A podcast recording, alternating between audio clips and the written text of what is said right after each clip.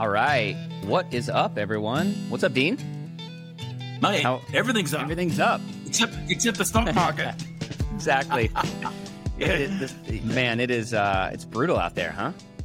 uh, we're in correction territory on the Nasdaq, so, which kind of had to happen.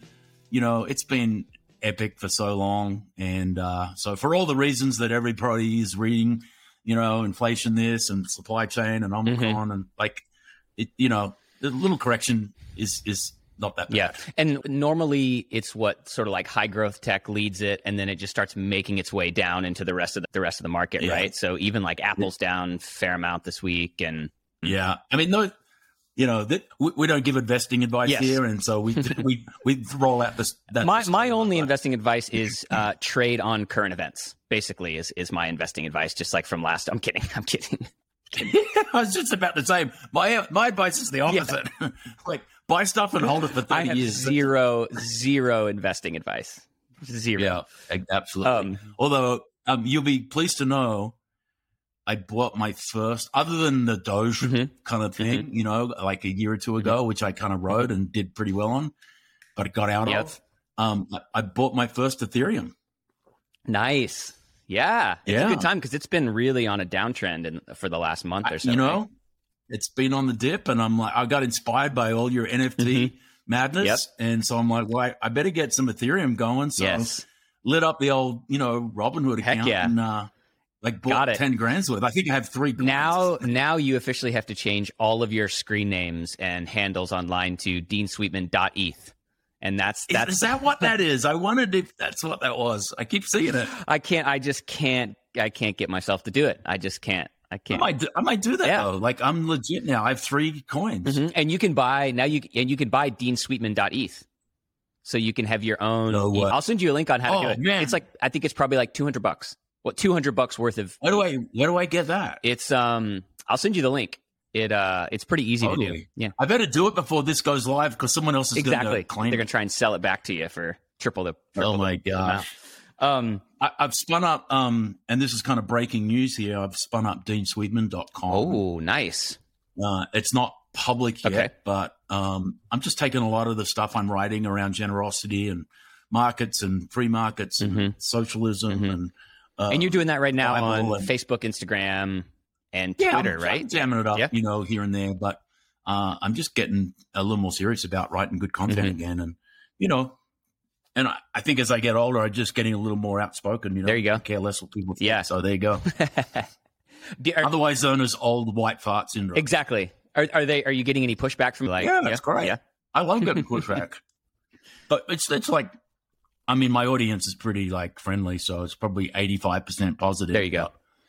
You get the occasional if I really slap, you know, socialism around, um, it provokes a few people. Mm-hmm. Right. There you go. Yeah. Once it's up, we'll uh, you know, we'll start linking Yeah. to it. That's awesome. I think people Yeah, would, totally. would love that. Um, speaking of writing, I want to I want to read to you a tweet that I read yesterday. I thought um, I thought you'd like it. So this is a guy. His name's his Twitter handle is Sweaty Startup, right? And his whole Okay. sort of thing is stop trying to do the glamorous thing. He you know buys and invests in storage units, and you know he's just sort of like I think he lives in like Idaho or Ohio, and basically is like Right. for all the flashy businesses, you can make a really good living doing very basic Right. stuff. Um, and he's developed quite a bit of a, quite a bit of a following. So he tweeted the other day: "Stop reading about entrepreneurship, listening to entrepreneurs talk, researching business ideas, and studying companies. Stop all of it because none of it matters if you aren't doing anything. Go out and make one thousand dollars. Do something simple to make money." And then he goes on to just say, and to all of you engineers, perfectionists, and overthinkers, I have a special message for you. Business doesn't have to be perfect. It never is. It isn't black and white. It isn't like code. Just ship it, dive in, embrace the uncertainty. So, um, right. that echoes a lot of what you have been saying on this on this podcast week to week. And I actually love the challenge of like, go make a thousand dollars. That's right. That that is really good. Or go get a hundred like people using your Mhm. product. Yep. Right. Uh, look, it, you know, it just there's a couple of things that I you know I think we always want to endorse. One of them is just get moving, Mhm.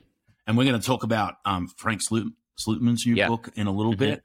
Um, and you just got to get going, Mhm. right? And if you want to be an entrepreneur, it's really hard. it's hard to start a business. It's hard to grow a business. It's it's and the problem is is that we look at the really successful, you know, reports in the media about this startup or that startup. For every one of those, there's you know thousands of them that don't make mm-hmm. it. And for every IPO, there's thousands of companies that just stay boutique businesses, right. and they're family owned and they're owned by a couple of people. And you maybe you don't get funding, and and maybe you just build a business, mm-hmm. right? Mm-hmm. That is going to mm-hmm. Provide for you and your family. Mm-hmm. There is nothing wrong with mm-hmm. that. That is awesome. when did question on that and, really quickly. When did that change? Would it have been probably, I guess, MySpace, Facebook that changed kind of the sentiment around you know people under the age of 30 wanting to build the next unicorn as opposed to just going like man i can actually build a small business and make a lot of money doing it i look, look with the scale of the internet you know so web 1.0 2.0 now we're at web 3 as the internet has scaled the ease of which to be able to i read a, a nutty thing this morning i think 80 something billion is the profit apple makes from the app store wow which means they're creating billions and billions and billions of dollars mm-hmm. and many millionaires of people who build mm-hmm. apps, mm-hmm. right? So in uh, iPhone 07, App Store 08 really kind of, you know, got cooking in 2010. Mm-hmm. In the last 12 years, the app marketplace has probably created more millionaires than any other platform mm-hmm. in history. So I, it's just the scale of tech right. and, and, you know, what you're able to do. But, you know, I always want to be careful in this podcast to not just focus on tech, even though yep. we, we, love tech and we're tech heavy. Mm-hmm. Like there's a lot of great businesses out there um, that, you know, provide yeah. terrific revenue mm-hmm. and income and employ people and give them benefits and provide great jobs. And, you know, if you're a tradesman, like if you, if you're a builder, mm-hmm. if you're a plumber, if you're a, um, you know, strive to build a great one man business and then strive to get to 20 people, mm-hmm. you know, in your business. It's all the right. same. And I think the whole passion for us, you know, King, Kings and Priests is about let's get a bunch of kings mm-hmm. in the in the kingdom mm-hmm. who are out there in the mm-hmm. world, you know, working hard, generating wealth, mm-hmm. and making sure they're generous with that wealth mm-hmm. to, to build the kingdom. Mm-hmm. So, mm-hmm. you know, we want to encourage all, all, kinds of business. Let's just talk briefly, and I want to jump into these these kind of other two topics, especially that book, and then I'm going to get some business advice from you. So, but before we do that, there's yeah, yeah. the uh, this new Y Combinator deal. So, um, it has yep. been all over the internet, and um, there's a lot of detail to it that probably doesn't really matter uh, but for someone like me who sees it and sees all the traffic around Twitter and all the conversation, I found myself going, okay, is this that big of a deal? What does it mean? Does it really even matter? So basically, the idea is Y Combinator has you know announced a plan to invest more capital into startups that take part in its accelerator program. Um, and I guess it's been just maybe explain, yeah. And you can go and find out what Y Combinator is. It's a it's a group of really smart people who have built companies and understand, and then we're, we're in the tech world here. Mm-hmm. Um, and if you've got a, a product that you've built and you're just getting started, you can enter their program. It's a, it's hard to get in, and they will literally in you know give you money and invest in your startup, and will connect you to VCs and will let you talk to other founders. It's like it's like crash course university for tech mm-hmm. founders mm-hmm. to accelerate right mm-hmm. what they want to do is they want to take your app they want to take your software your saas your idea and basically accelerate it by a couple of things giving you cash and that's gone from 125 grand to 375 mm-hmm. which is pretty big bump mm-hmm. which tells me there's still tons of money around right. for like like the moral of this is there's lots of money around right and so is when you see the public markets gyrate and go up and down mm-hmm just kind of you got to understand that there's trillions of dollars sitting out there in the private markets that are looking to invest from the seed stage all the way through to late stage, mm-hmm. you know, prior mm-hmm. to IPO. So this there's trillions of dollars around for, for growing businesses. So um, you know, that's what this tells me. And, you know, mm-hmm. I, I, think there's there's yeah, still a ton of capital yep. to to, to invest in all stages. Yep. And so that's basically someone like myself who's early stages starting a company, nowhere near going to a Y Combinator or anything like that at right. this point the basically the signal from this is uh, the details don't really matter. There's money out there. People are still believing in startups, regardless of what the rest of the market is is saying. So essentially, be encouraged and keep building, huh? Big time. And there's probably been more angel funds. So an angel fund typically might deploy 10 million, 20 million. They're writing checks of 50 to 250, Mhm. right? Um, early stage, maybe pre-product if you've got a track record. Um, maybe you've got a product in the wild and you're, you know you're trying to find your product market fit and all that all the stuff that we've talked about. So, you know, tons and tons of money out there. Cool. Cool. Talk to me about this uh, book. And I have to say, I started watching an interview last night. I got about 20 minutes in and um, Mhm. uh, honestly fell asleep, but not because the interview was boring, because it was, you know, almost Right. midnight. But um, all right, so talk to me about this book. I want to hear. I want to hear about it. You, I think, watched an interview, read, and actually really sent this around to a lot of your team. So I did, and let's give a shout out to this podcast that we both l- listen to Mhm. Um, pretty religiously. I, it, I've learned more on this week in startups, Mm-hmm. which is a guy Jason Calacanis, um, and and he's connected to another podcast that we love called the All In podcast. A little Mm-hmm. had some. controversial. I was going to say Mark had some month, had some we may, may not comment on.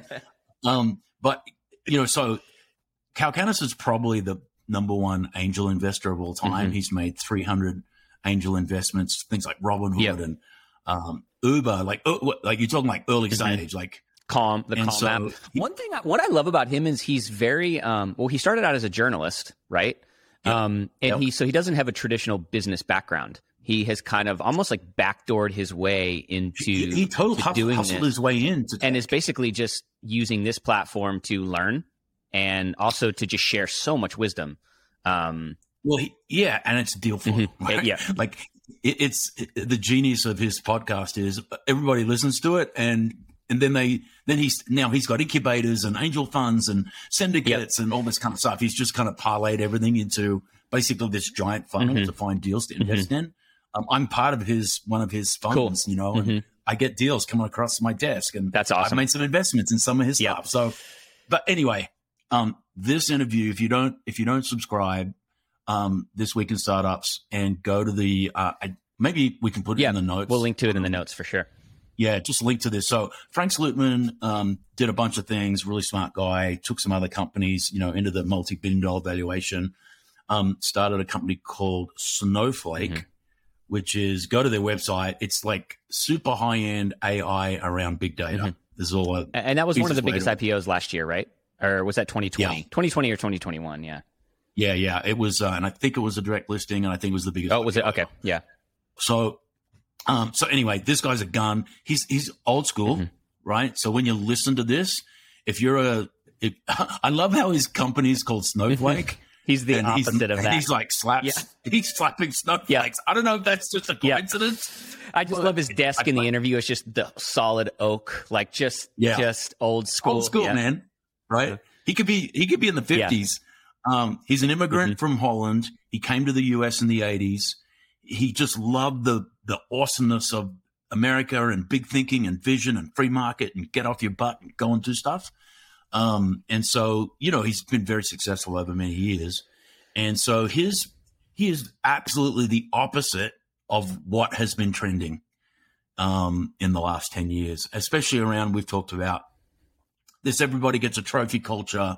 Millennials don't want to, you know, they've had it cushy and this and this and don't- like don't want to offend anyone. And he just smacks that right in the face. And um, so um, he talks about, you know, as a leader, ownership. He's always like trying to 10x, you know, product market fit and, and, and products, glacier versus aggressive change. Mhm. So he, his thesis is, that things move too slow. Mhm. And if you if you li- and I haven't read the book yet, I I, I got the um audio book and I'm, I've just started Mm-hmm. started it. But essentially, he's he's like get moving, Mhm. amp everything up, Mhm. which is the name of the book, amp it up, um, and just get off your blessed you know blessed assurance Mhm. and get going. Mm-hmm. Um, so he's you know su- prioritize high focus, deliver clarity of mission. Mm-hmm. Um, you know he's he's brutal on employee fit. Like if it's not work working, and and this is true. People don't like to confront. It's uh, you know I always err on the side of caution when you know if if someone's not fitting in the organization, you've got to let them go. I take too long to let them Mhm. go. That's a bit my nature. and I think it's everyone's. No one likes firing people, or you should, Right. Because it's not, Right. not very Yeah. nice. Um, and then yeah, soup like stretch goals. Like honestly, it's up. It's kind of so 80s and Mhm. 90s.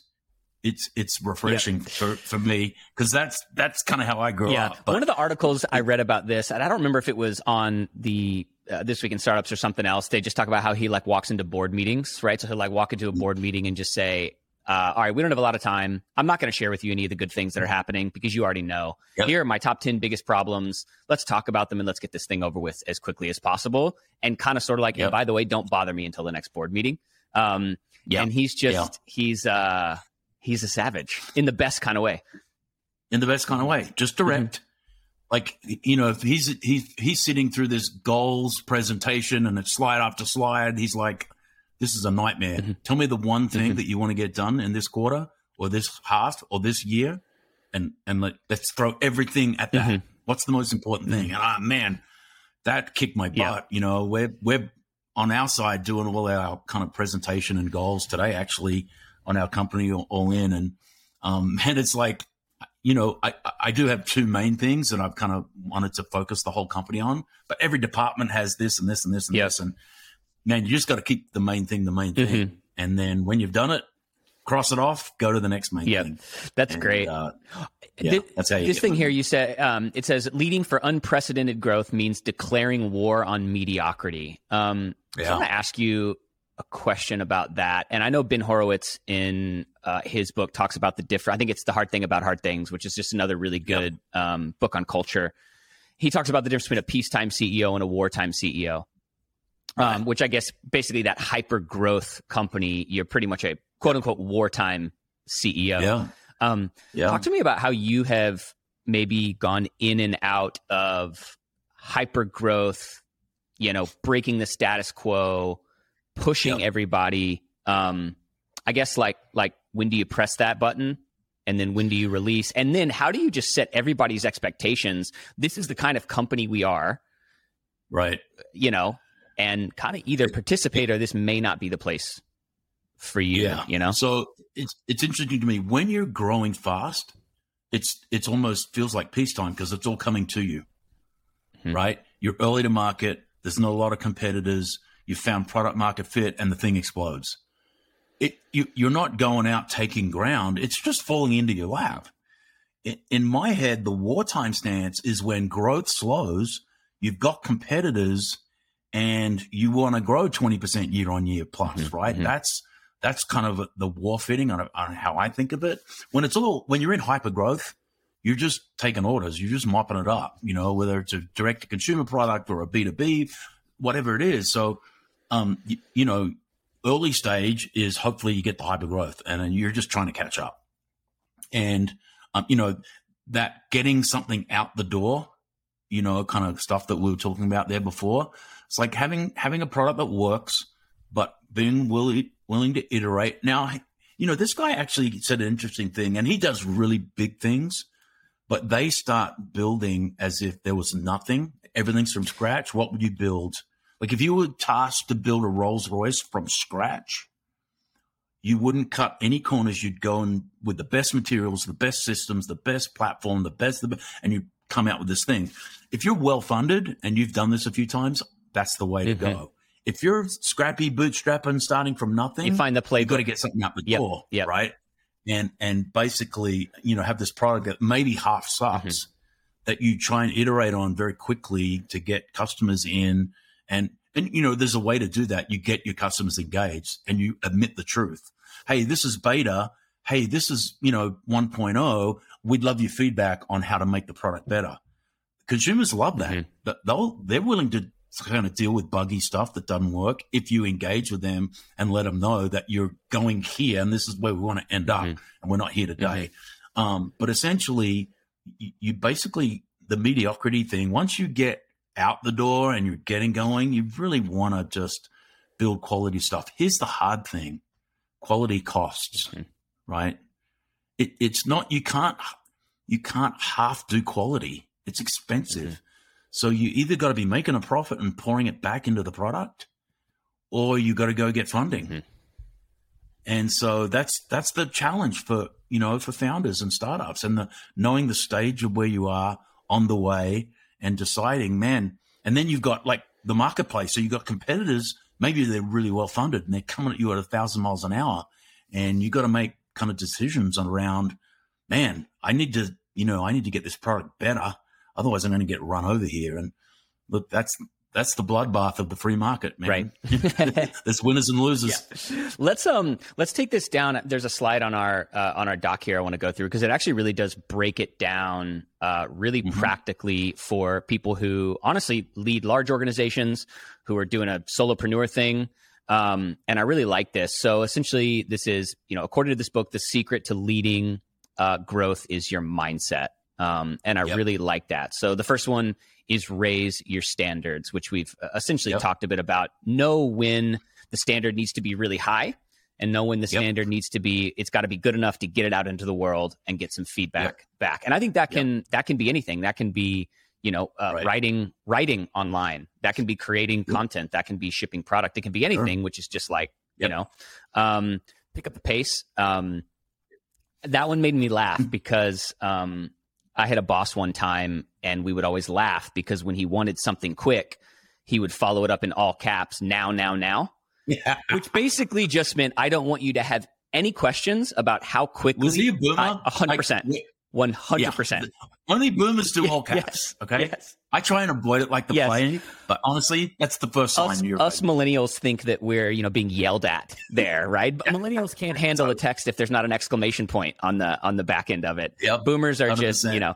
Um, but he learned that from he had a company with Steve Wynn for many years uh, when he was like in his 30s, and one thing he learned about Steve Wynn was every single thing had to be done now and and yeah. that was the way he led. Obviously, in a lot of times that caused chaos, but also it, it got stuff done quick. But that would be we'd see an email subject line now now now, and that was now, what now, we now. knew was I love it. Was, Look, there's there's times for chaos, man. Mm-hmm. Right? Mm-hmm.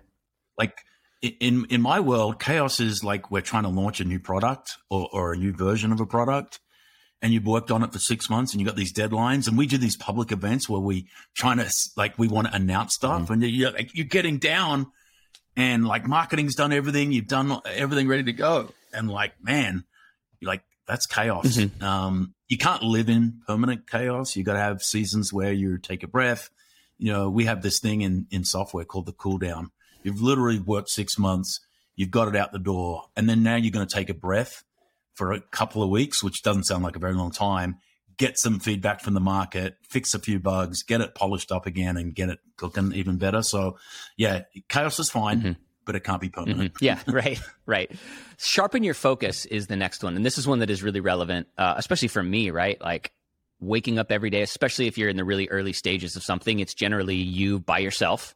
There's yep. uh, you know, just the day to day administrative stuff. There's the growth, there's the nuts and bolts. And like I have found myself waking up every day going, okay, what what's the focus hmm. today oh these five right. things well no I, I, can't get all these five things done today so what's the you know what's the one thing so right. um talk to me about i guess just in your situation and i know that that focus probably changes you know from month to yep. month maybe even week to week but how do you determine uh, this is what my focus is i ask myself a couple questions what am i building hmm. right like what what what am i doing oh i have a i have a uh, a, software app that is going to help people give. That's what I'm doing. Right. That was the early days. Um, I wasn't doing anything else. That's what we were building. So what am I doing and how, how am I going to get there? Right. Like, and I, I work from the end back. So, you know, so if you know where you're going, go there in your mind and then how many steps mm-hmm. are there between where you are today and where you want to be? Mm-hmm and you might do a three month thing, you might do a 12 month thing, right? There's, there's, you know, rarely you're going out beyond like two mm-hmm. years, mm-hmm. right? You're just like, I'm building this. This is where I want to be in 12 mm-hmm. months. Mm-hmm. Okay. Mm-hmm. What have I got to do to get there? Mm-hmm. in, in the early stage of our business, you know, we had a crappy website. First thing we had to do was rebuild the website. Um, the app worked. It was fine. We just weren't doing any marketing very well. Uh, so we had to get some, you know, marketing in place. And um, so yeah, I think it's good. And I still, so fast forward when the, your business gets some maturity and you get customers and you get revenue and maybe hopefully you're profitable or whatever, you're asking yourself kind of the same questions, but they mean that they lead to different answers. Mm-hmm. You know, what am I building? Right? Am I, is that built? Okay. What am I building now? Mm-hmm. Does this need fixing? Is there maintenance involved? Okay, I'm going to maintain that. Mm-hmm. Do I do I need 2.0 of whatever I'm doing? Um, and it's the same process. Mm-hmm. Well, you know, this is where I want to be. So these are the things I got to do to get there. The last one is align your people. So um, for some Yeah. people, that's just aligning yourself, aligning you. Yep. And then in some Yep. instances, it's aligning three or five or 10, or in your case, you know, a couple hundred people. Yep. Um, what does that look like? That's the most difficult part is it's easy to have a focus and a vision in your head, but it's sort of the communication and not just the communication, but the systems and, and the processes to get everybody aligned on the same, on the same thing.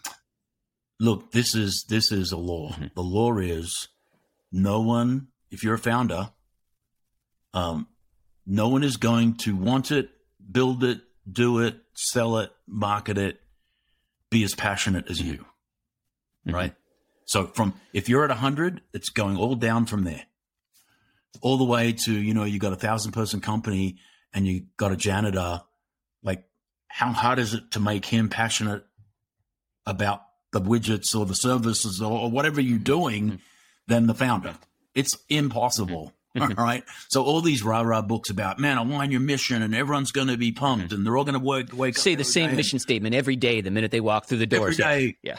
Right. Okay. So now let me flip the out. So my belief is if the founder is is a hundred out of a hundred in passion, belief, go, you know, it's going down. Mhm. Just be real about it. Mhm. So how many people can you get in the 90 percentile, you know, of the passion and focus and desire to see this thing win? Um, you know, it's good to have a co-founder. That's the first thing I learned. Like the but the boomer kind of thing is going to do it on your own, be your own man, be your own. Li- That's out the window. It's proven now that when you have two, or even 3 Mhm. or even 4 Mhm.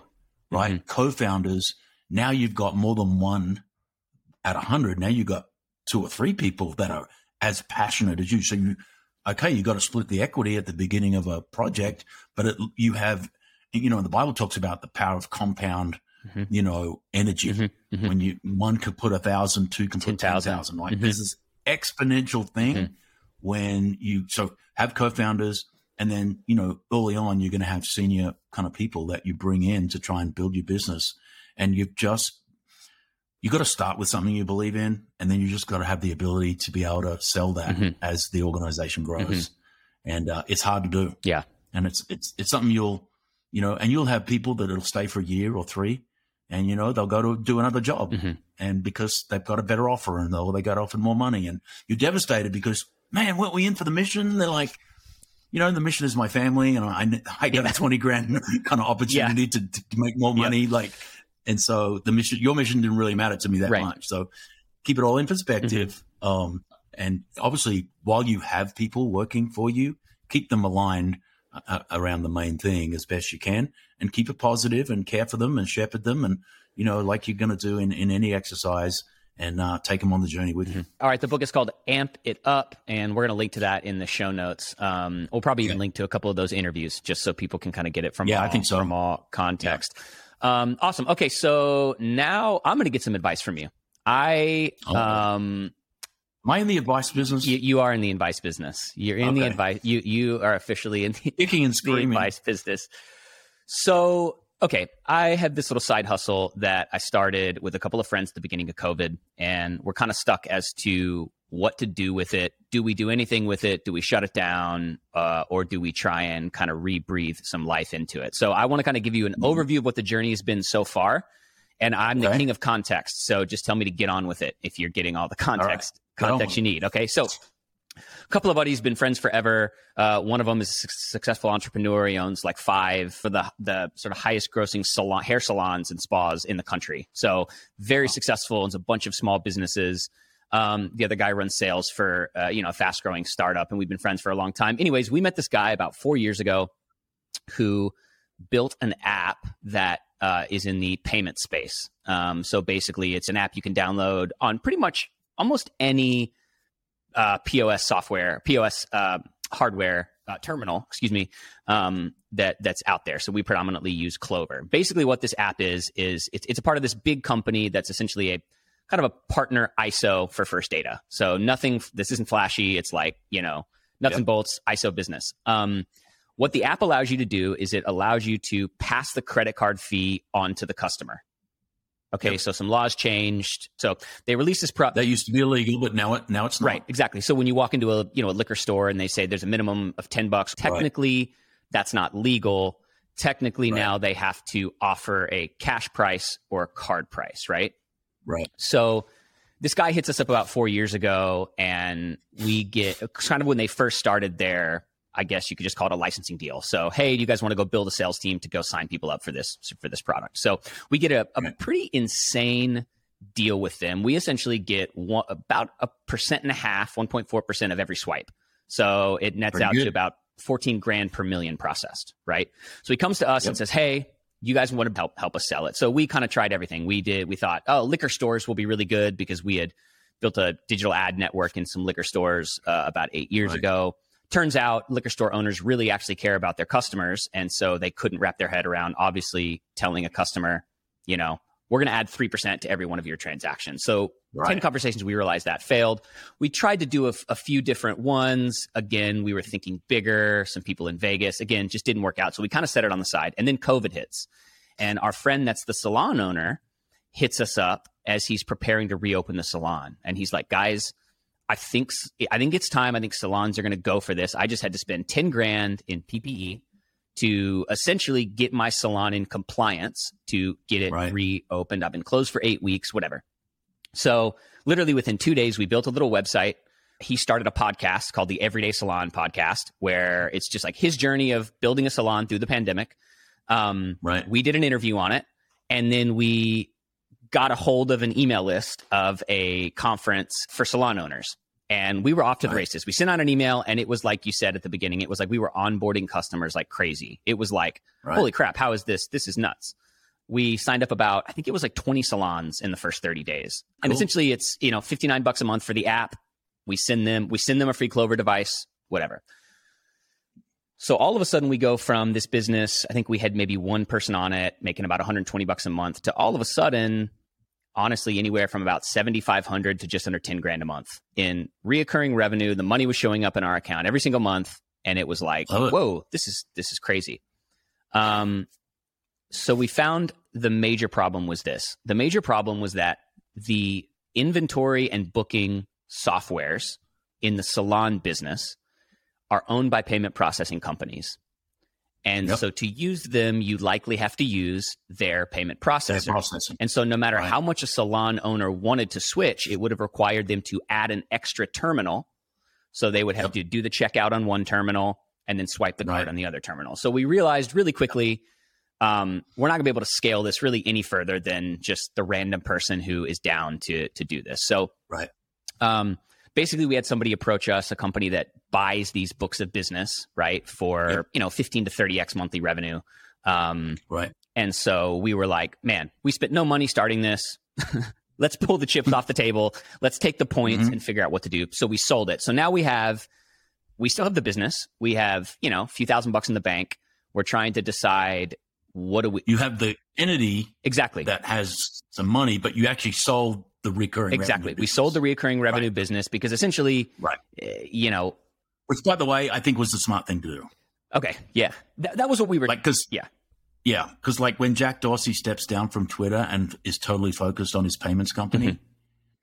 When Clover and this and like when all these guys are like just going gangbusters and changing the payments world, right. it's like you know, guys go for that. I'm going to try and find something. Yeah, exactly, exactly. So basically, we had this little business. We have a few thousand dollars in the bank. Uh, the salon buddy has now, and I think I've talked about it before, gotten into the RV space. So he bought an RV. He's got an RV YouTube channel, and now he's selling cutting boards for RVs. And he's just a natural, right? Random. So he's like, guys, campgrounds, RV parks, they would love this. So we buy the domain rvpay.net, we build a little animated video, set up a one page, you know, site and go start trying to find email lists. Well, turns out RV space, exact same thing. You have an RV park, you want to book your, you know, you want to yep. book it online, same thing. So, uh, and again, RV park owners don't aren't they don't got a lot of e- I can't find an email list anywhere. You know what I mean? Right. Sure. So, sure. Basically, what we're trying to figure out is can we somehow do this again, none of us have time to do this more than, you know, an hour a week, if that, right now. Um, right. There's about 3,000 people nationwide on this product. So there's it's kind of getting some adoption. Um, people that are doing it are like auto shops, restaurants, car dealerships, plumbers, Right. handymen. Um, right. So we're kind of going, do we, you know, set up rvpay.net? Do we set up puppy pay and go after, you know, You ready? yep, Ready? Yep. done? Kill it. Call it a day. Call it a Call day. it a day. Split the money, shut the thing down, But- go out for a nice steak dinner, and be done with it. And so there's no value in getting this to a place where we could maybe have someone come on to run it and just get the money in the mailbox. Sure, it's just got- not worth you it. There, you, you said it. You got an hour a week. How do you go and how do you go and change the world with an hour? But we did it with an hour a week at the beginning. Yeah, but now then you hit a wall. Right. Okay. So we made a gamble. We had fun. That was one of Frank's points. Extreme focus. Right. Right. So the idea here is is the payoff of the of the of the lack of focus it will create makes it just a complete a complete waste. I mean, unless you want to dump everything and do this full time and throw your whole heart and soul, and there's three of you that want to do it, That's the problem. None of us do. bam. But the, but the money was good every month. Okay. Okay. Okay. I get it. I get it. Okay. Well, you should have just kept it and then just take the ten grand and split it up and just let it be its thing. Right. Right. Okay. What about one more? One more option. One more option. Yeah. what if I, what if we find a so the reason we got these first salons is because this this guy had a voice in the salon industry. And he, yeah, and he had friends. So do we go find a influencer in the plumber space and just go to them and say, "Hey, we've got this thing. We'll give you fifty percent." There's no influences in the plumber space. Like, There's is, gotta what is be. there? Plumber crack? There's got to be. There's got to be. Okay, so you're so you're telling me a so you're telling me it's a waste of time. Yeah, unless you're gonna this is what you want to do for the next five years, which it's I- not. I- It's not. This has been the problem. It's been sitting dormant now. I think we sold it in the su- over the summer, and is there money in the bank? yeah, Yeah, liquidate it, give it out to the partners, and go and have a big steak. call it a day. Okay, Call it. okay, okay. RVPay.net massive failure. Thank you. No, Just put a bullet in it. Boom. okay, Feels good, man. Killing those exactly. things. Killing your darlings, right? I love Mhm. that. Okay, uh, okay. Last last topic. We got some listener questions. Okay. So posted yesterday, asking about some listener questions. Uh, number one, is it possible to build a business and have a work life balance? If so, how? Hustle culture is a Yes, big it- thing. Um, Yeah. Yes and no. Mhm. Right. Like, I don't know. When you're starting, there's no work life balance. You're just working your butt off. Mhm. So, like, if you're coming in, like, oh, I'm going to start my own business and I'm, I'm going to, you know, get some revenue and I'm going to have an easier life. It's just, it's just not, I've never seen that. Mhm. Mhm. Is there places where you get to where the business is at a cool place and you're making a profit and you're not, you know, doing 100 hours a week? Yeah. Yeah. At some point. But don't kid yourself that you're going to have this business and not have to work your butt off. for Right. it. Right. So How do you, You know? how do you check out, or do you just never check out? Because I'm I'm around you a fair bit. You're you're fairly not stressed and laid back, and you have a lot of fun for a No, guy that has a lot of you know. In those moments, are you just shutting it completely, shutting it off, and you just know when to turn it on it's and turn a, it off? it's going on in your mind all the time, but you do have to have hobbies. Mm-hmm. You know, in in the summer, man, I I block out Friday afternoon. I go play golf Mm-hmm. with some friends. Like I just do it. It doesn't mean I'm not thinking about stuff or picking up my phone. You know, I try and turn it off. So yeah, you know, like in like at the moment, I'm trying to ski. You know, on, on a Friday afternoon too. Like it's just so you need some hobbies and some outlet and and you know focus on your family and take you know like there is you got to turn stuff off. Mhm. But um, man, if you if you want an easy life and you want it nine to five, you're not starting a business. Right. It's just it just doesn't work. Get a good like job That. So enjoy it. Yeah. the whole work life balance thing is it's all relative too. What's balance for me? Like, you know, might be just totally ridiculous for someone else. Balance for me is, you know, up at five thirty ish, 6 and probably sign off at about 6 Mhm. You know, it's a twelve hour day. Now I'm I'm not like all day, every day, you know, taking meetings, doing stuff. I'm reading, I'm researching, I'm, you know, in meetings, I'm listening, you know, I got like I got four meetings today, you know, after we finish Mhm. this. So um yeah, I don't think there's that there's there's uh there's a way to manage yourself, your heart, your time, your emotions to be able to do this for a long term. and you just got to work out what that is for you. Mm-hmm. Recognize when you're getting a bit burned out, when you're frustrated, um, and be self aware enough to be able to, you know, put the tools down and go and take a break. Great. Great. Question number two What is the difference between healthy ambition and unhealthy ambition? How do you tell if you're heading into a dangerous direction, you know, struggling with greed or any of this? So, this, I guess, is more of that, you know, kind of like spiritual, like, how are we looking at this? What is our motivation? Yeah. What's the difference? Like, if you're a Christian, like in, out, in this context of what we're talking about, we're talking about believers building businesses. You have to have the perspective of, you know, I'm a steward. Mm-hmm everything I have, God has entrusted it into my care, and I'm going to steward it for a while. And then I'm one day I'm not going to be here anymore, and hopefully I've stewarded well what He's given me. Might be a big thing, might be a small thing. Um, so I, I think this def- this is a this is a differentiator, I would say, of those of us who are believers and want to build businesses. Our motives are a bit different. Mm-hmm. If your motive is to only get rich, you've missed the point. Mm-hmm. I, I think as a as a believer, if your motive is to uh, build a company that can provide great jobs, great services, and build wealth that you could actually, you know, give away um, in accordance to what you know you're really passionate about, um, I think that's the posture you want. Mm-hmm. So, you know, look, humans are funny. You, you, you put money in front of people that don't know how to handle money, and they're not going to do well mm-hmm. with it. And hopefully, you know, we're positioning ourselves as believers really in line with, you know, what Jesus talked about as uh, stewarding what he gives us and making sure we do well with it. And then making sure we're generous mm-hmm. by helping others, helping the poor, building the kingdom. That's the whole point mm-hmm. for us, right? That's what we believe. So make sure you're doing that and don't wait to give until you've got a lot. Mm. Start giving small amounts early. You know, I, am a believer in 10% being a good floor mm-hmm. for generosity mm-hmm. in the New Testament. But if that's like crazy for you, start at one mm-hmm. work your way up. Yeah, it's a it's a um, muscle and, that's built. You know, it really yeah, is. Hundred percent. Yeah, and and if you keep that the main thing, then you don't get prideful, you don't get greedy, you don't make wrong decisions driven by greed and money, mm-hmm. and it just just keeps your heart right mm-hmm. in the whole process. Mm-hmm. You know, ah. and like it's pretty clear when Jesus says, "Hey, if you can't be trusted with small things, how can you be trusted with big things?" And that to me says, "Hey, like." If you can be trusted with a hundred thousand dollar a year business where you're generating a hundred grand and you're giving 10 or 20 of it away, maybe I can trust you with a 1000000 mm-hmm. And so I, I, think that's the p- perspective we've always got to have. Okay. So uh, just because you kind of mentioned it, uh, I think this is a good uh, question. and maybe this is getting into a different kind of territory. You said generating a hundred grand a year business and then being able to give away. What are your beliefs on giving slash tithing out of a business? Uh, well, I believe in yep. it.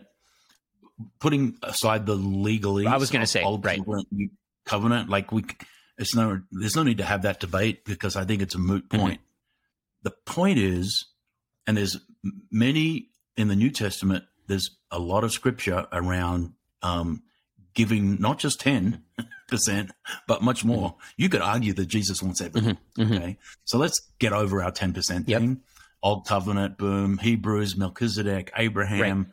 Like, you know, I'm happy to have conversations right. about right. that. But the, here's the point: Am I going to live for God and submit to God? And is He does He own everything? Mm-hmm.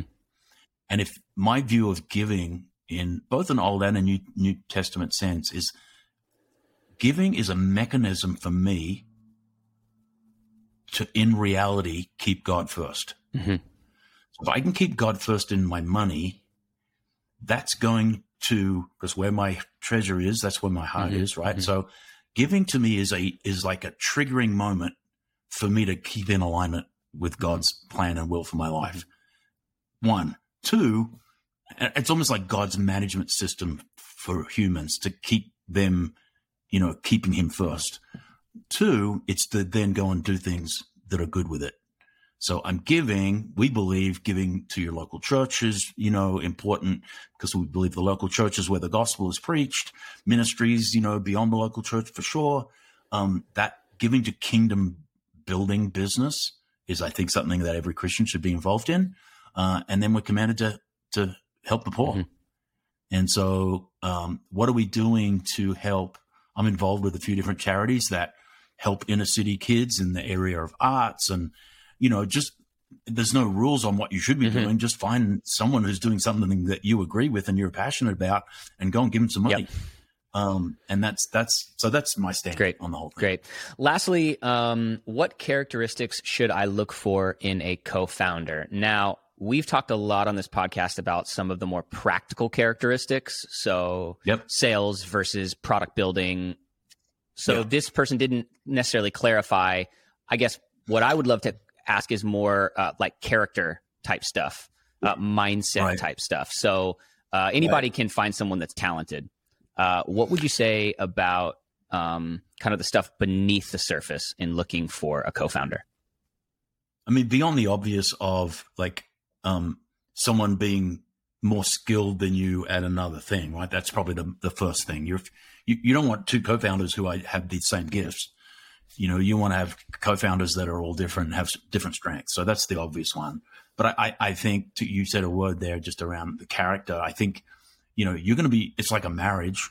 A co-founder is a marriage and you better enjoy that person and you better enjoy being around them and you better have the same values like you know if you if you're a believer you don't have to have a christian as a co-founder but you better have someone who believes in the things that you value right. family honesty generosity integrity yep. mm-hmm. right like like you you got to have people that jive with you uh, around the areas that that you you know you're going to die on certain certain hills around your character mm-hmm. and the way you want to do business so that's really important. So the, there's the skill difference. Obviously, you want a different strength kind of partner, but you want to be aligned in your values and how you want to do business.